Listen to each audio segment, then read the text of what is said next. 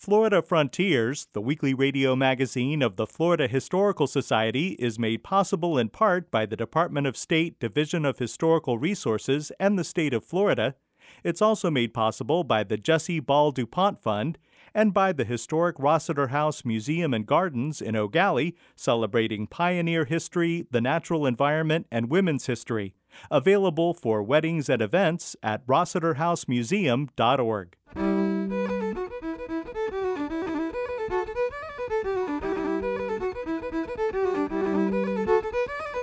This is Florida Frontiers, the weekly radio magazine of the Florida Historical Society, on the web at myfloridahistory.org. I'm Ben Brotemarkle, and coming up on the program, as Donald Trump changes his official residency from New York to Florida, we'll look at the history of presidents in the Sunshine State. In a way, three people have their presidential careers launched in Florida, even though none of them are from Florida. We'll discuss military installations in Florida. But it really wasn't until the 20th century that the United States started to realize the potential of Florida as a military training site. And while he's most often associated with California, Jim Morrison of The Doors was from Florida. All that ahead on Florida Frontiers.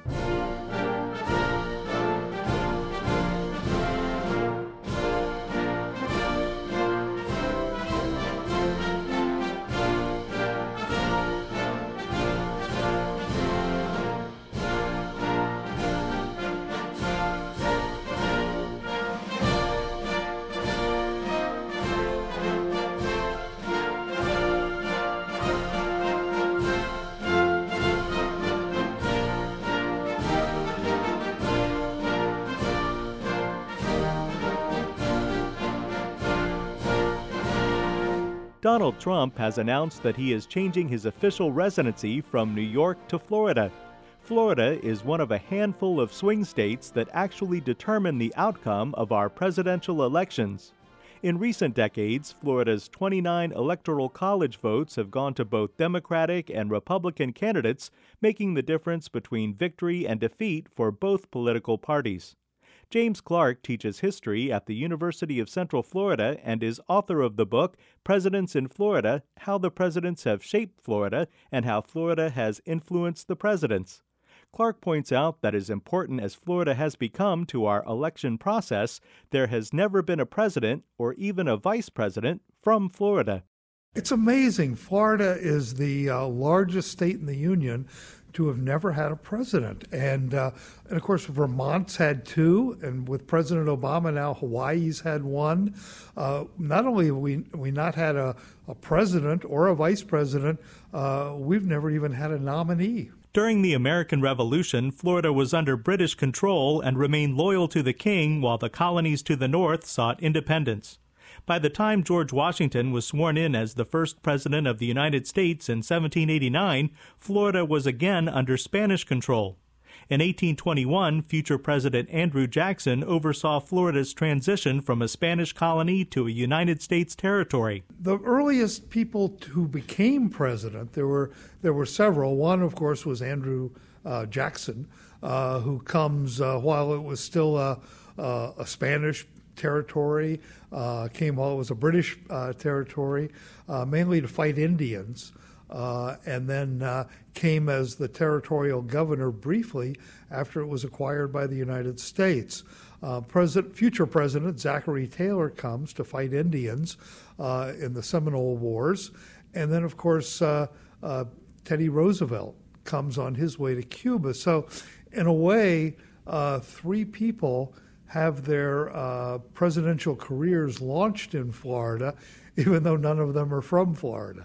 As Jim Clark points out in his book Presidents in Florida, in the 20th century, all U.S. presidents come to Florida, and some make the state their second home while in office. John Kennedy, his uh, father, had bought a home in uh, Palm Beach, and uh, it's where uh, two of uh, two of the most famous things associated with John Kennedy took place. One, he wrote Profiles in Courage there, and two, he wrote his uh, presidential inaugural address there. Harry Truman, uh, his home away from home was in uh, Key West. Uh, George Bush, his family has always uh, had a home here going back almost a century. So uh, presidents have loved to come to Florida for golf, for vacations, for swimming, for fishing, and to look for votes. Harry S. Truman spent so much time in his Key West home during his presidency that it became known as the Little White House in the mid 1940s through the early 1950s. The Key West residence is preserved as a house museum that you can visit today. Senator George Smathers is a prominent figure in Florida politics. Jim Clark says that President Nixon essentially tricked Smathers into giving up one of his Florida homes to the president. Basically, Smathers in 1968, after the election of Richard Nixon, Smathers was leaving the Senate, retiring after uh, three terms, and there was a rumor that Smathers was going to be named Attorney General.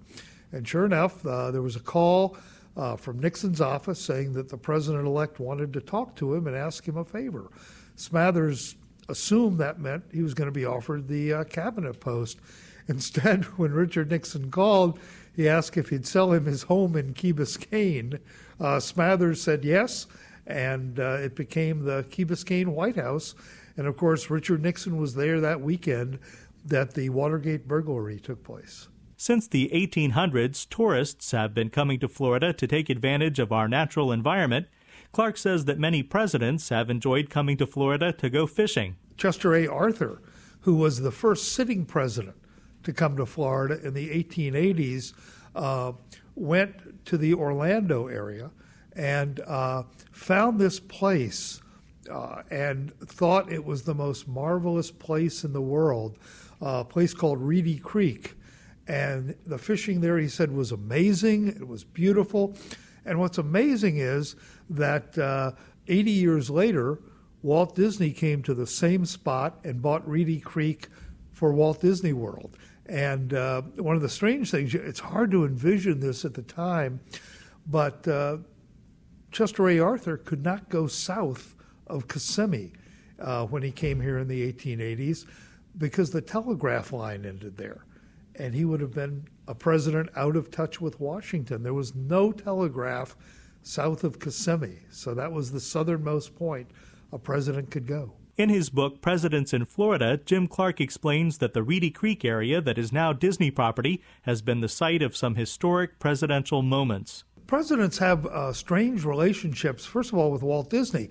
Ronald Reagan was one of the hosts for the opening of Disneyland in California. And he and Walt Disney were close, close personal friends. Richard Nixon, of course, was a uh, senator from California and then vice president, knew Walt Disney well, and he and his family were regular visitors at uh, Disneyland. And they continued that into the to the White House with Disney World here in Florida. Uh, Richard Nixon gave his I Am Not a Crook speech uh, at the Contemporary Hotel at, uh, at Disney World.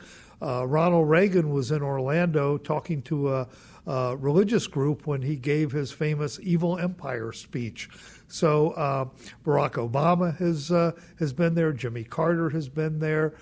both of George Bush's have been there. So quite a legacy of people speaking at Disney World. Warren G. Harding was a frequent visitor to Florida, staying mostly in Daytona Beach and on Merritt Island.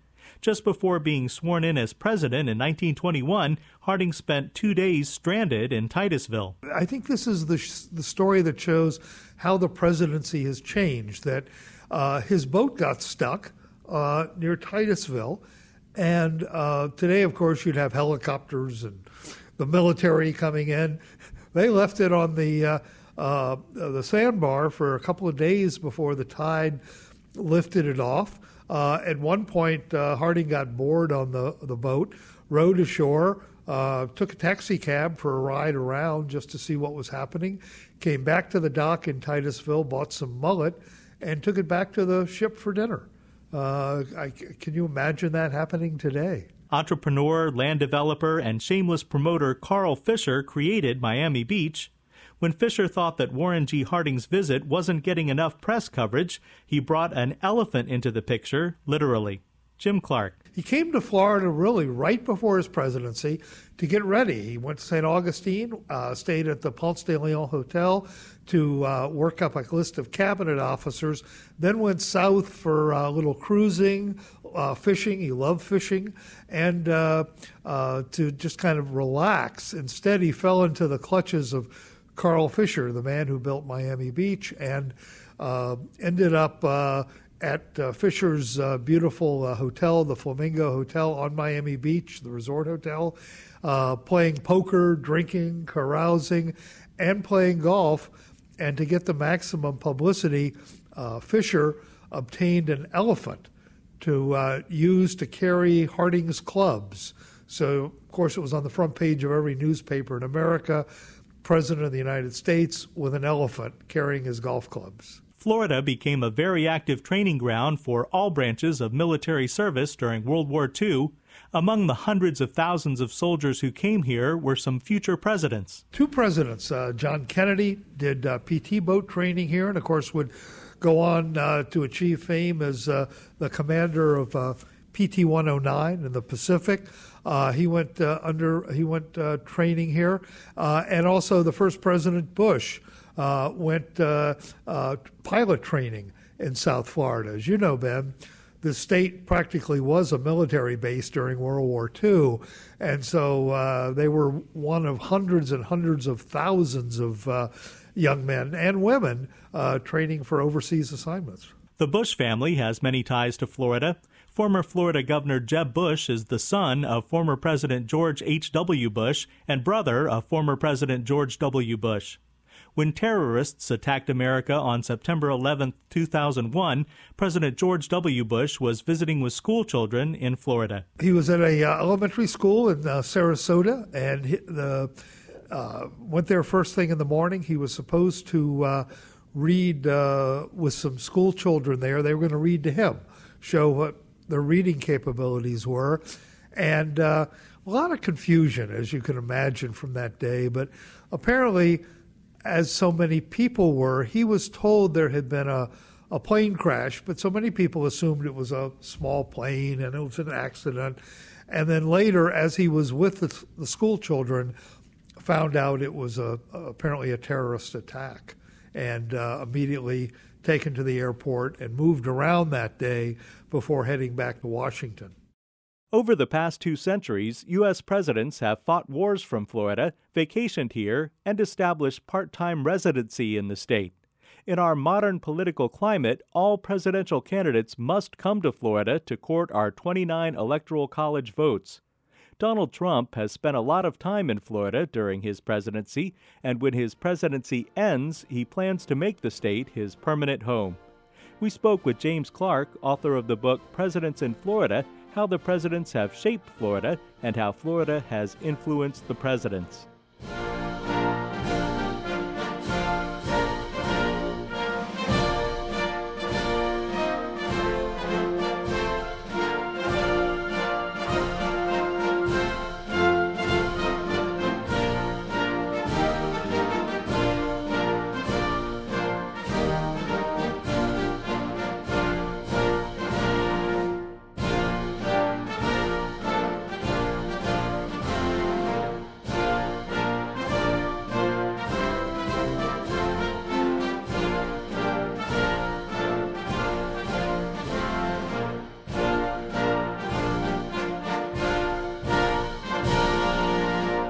This is Florida Frontiers, the weekly radio magazine of the Florida Historical Society. I'm Ben Brotemarkle.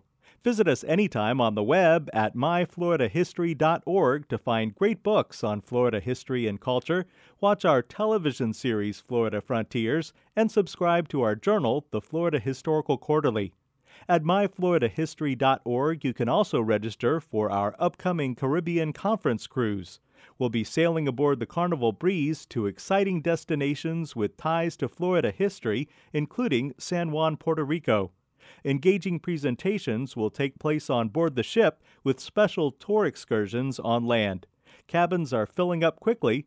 Find out more at myfloridahistory.org.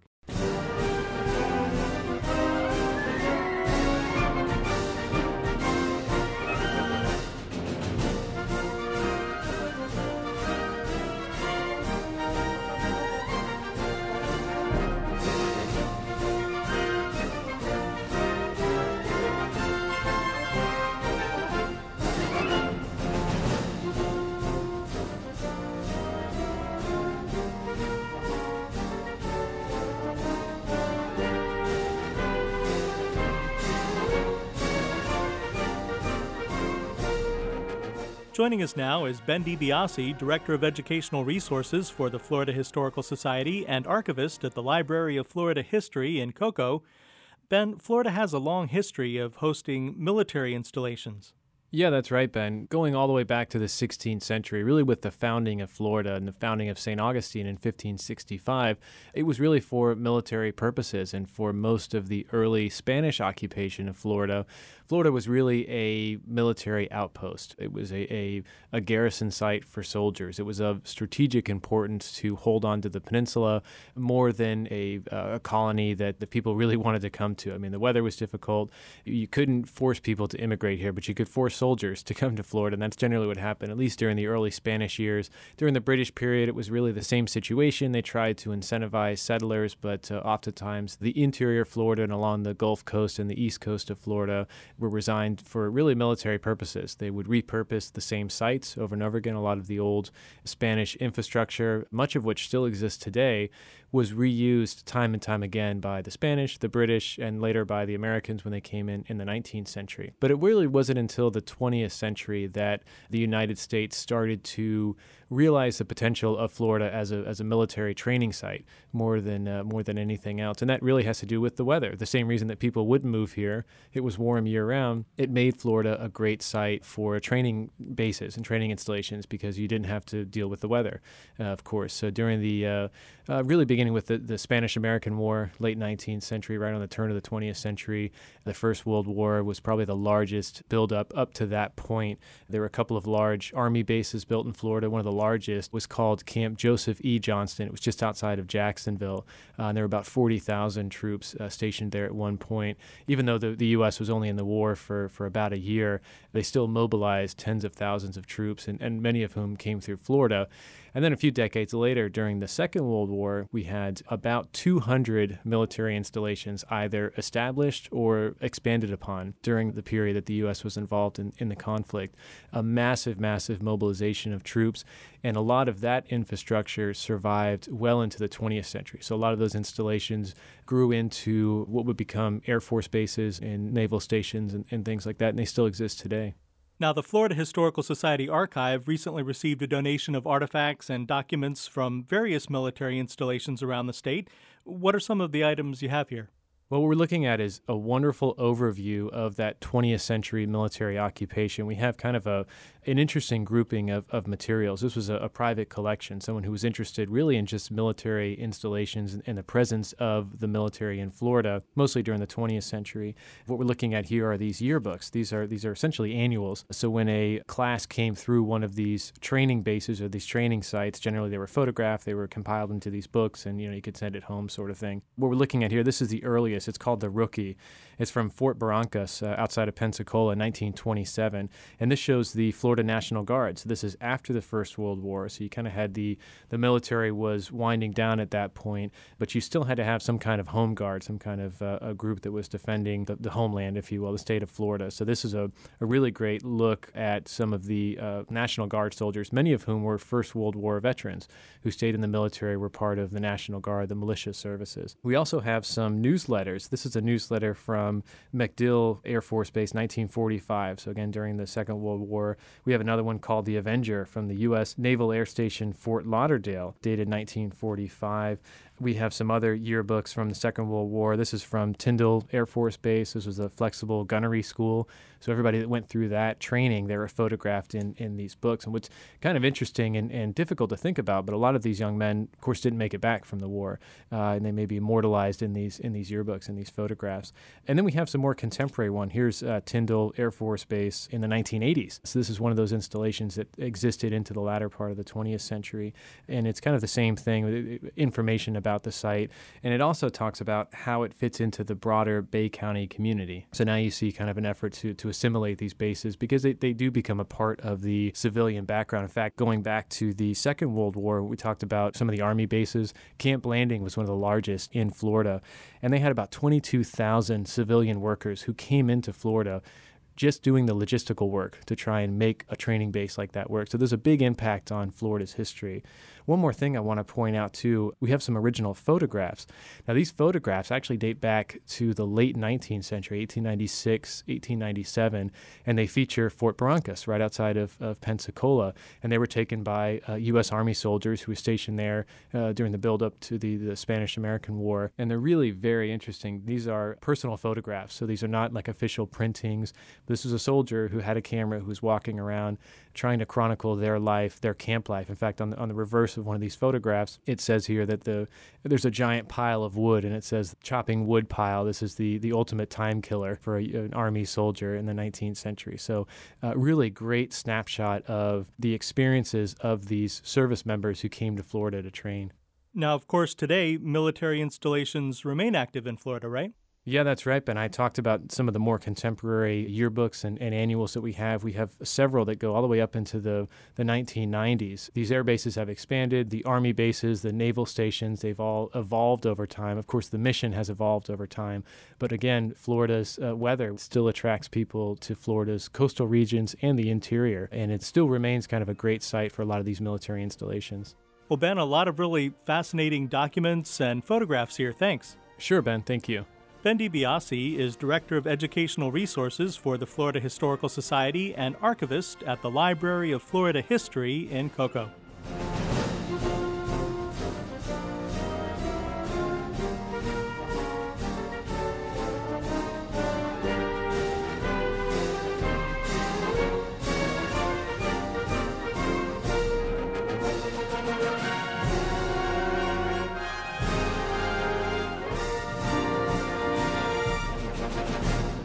This is Florida Frontiers.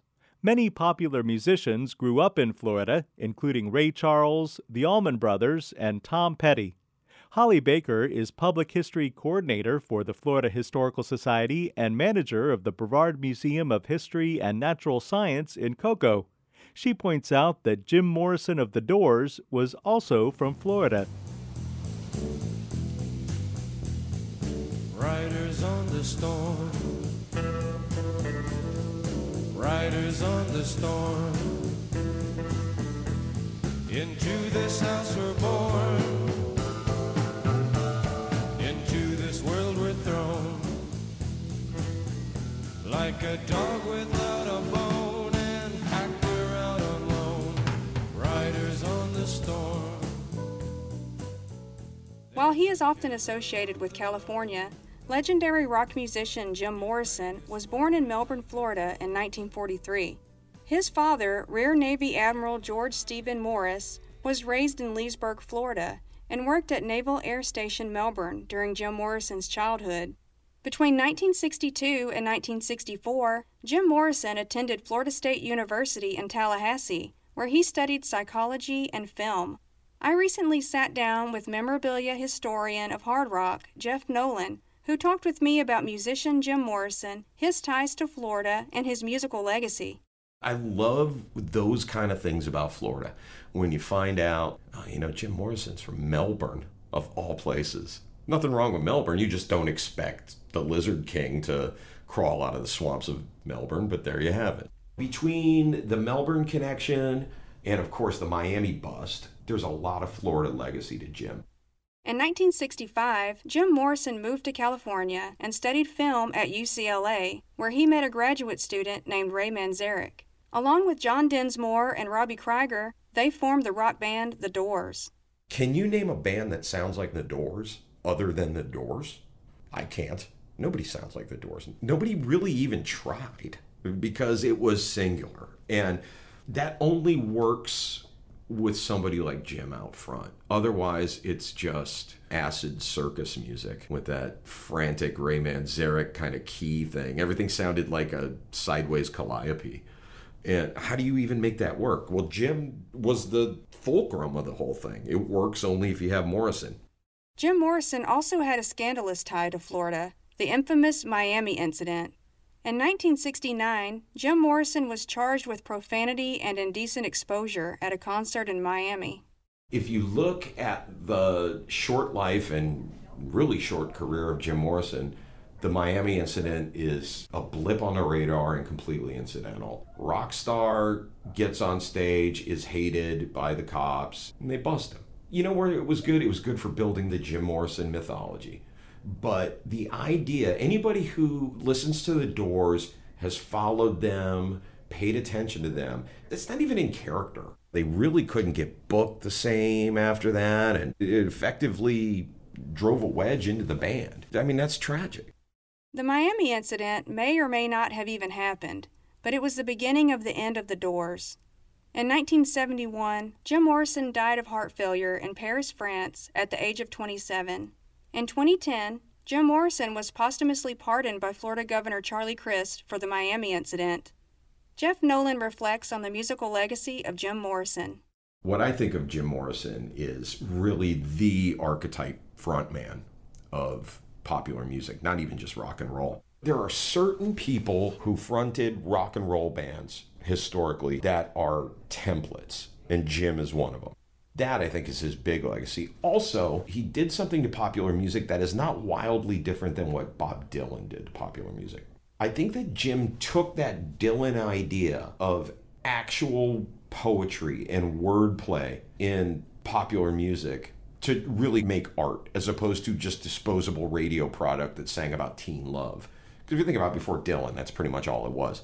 Morrison took that to a very far degree, and that's an impressive legacy even to this day, the mythology is just as fun as the music.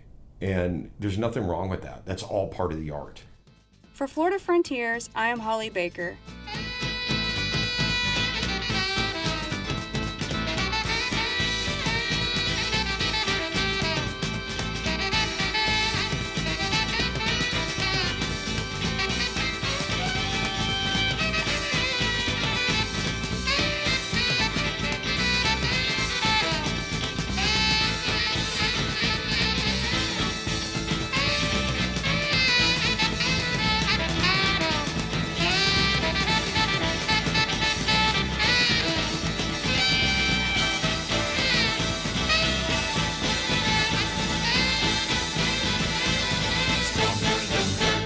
You've been listening to Florida Frontiers, the weekly radio magazine of the Florida Historical Society. Please join us right here again next week. Until then, you can follow the conversation on Facebook and visit us anytime on the web at myfloridahistory.org. Production assistance for Florida Frontiers comes from Bendy DiBiase and Holly Baker. Our web extras are produced by Jerry Klein. The program is edited by John White. Have a great week. I'm Ben Brotemarkle.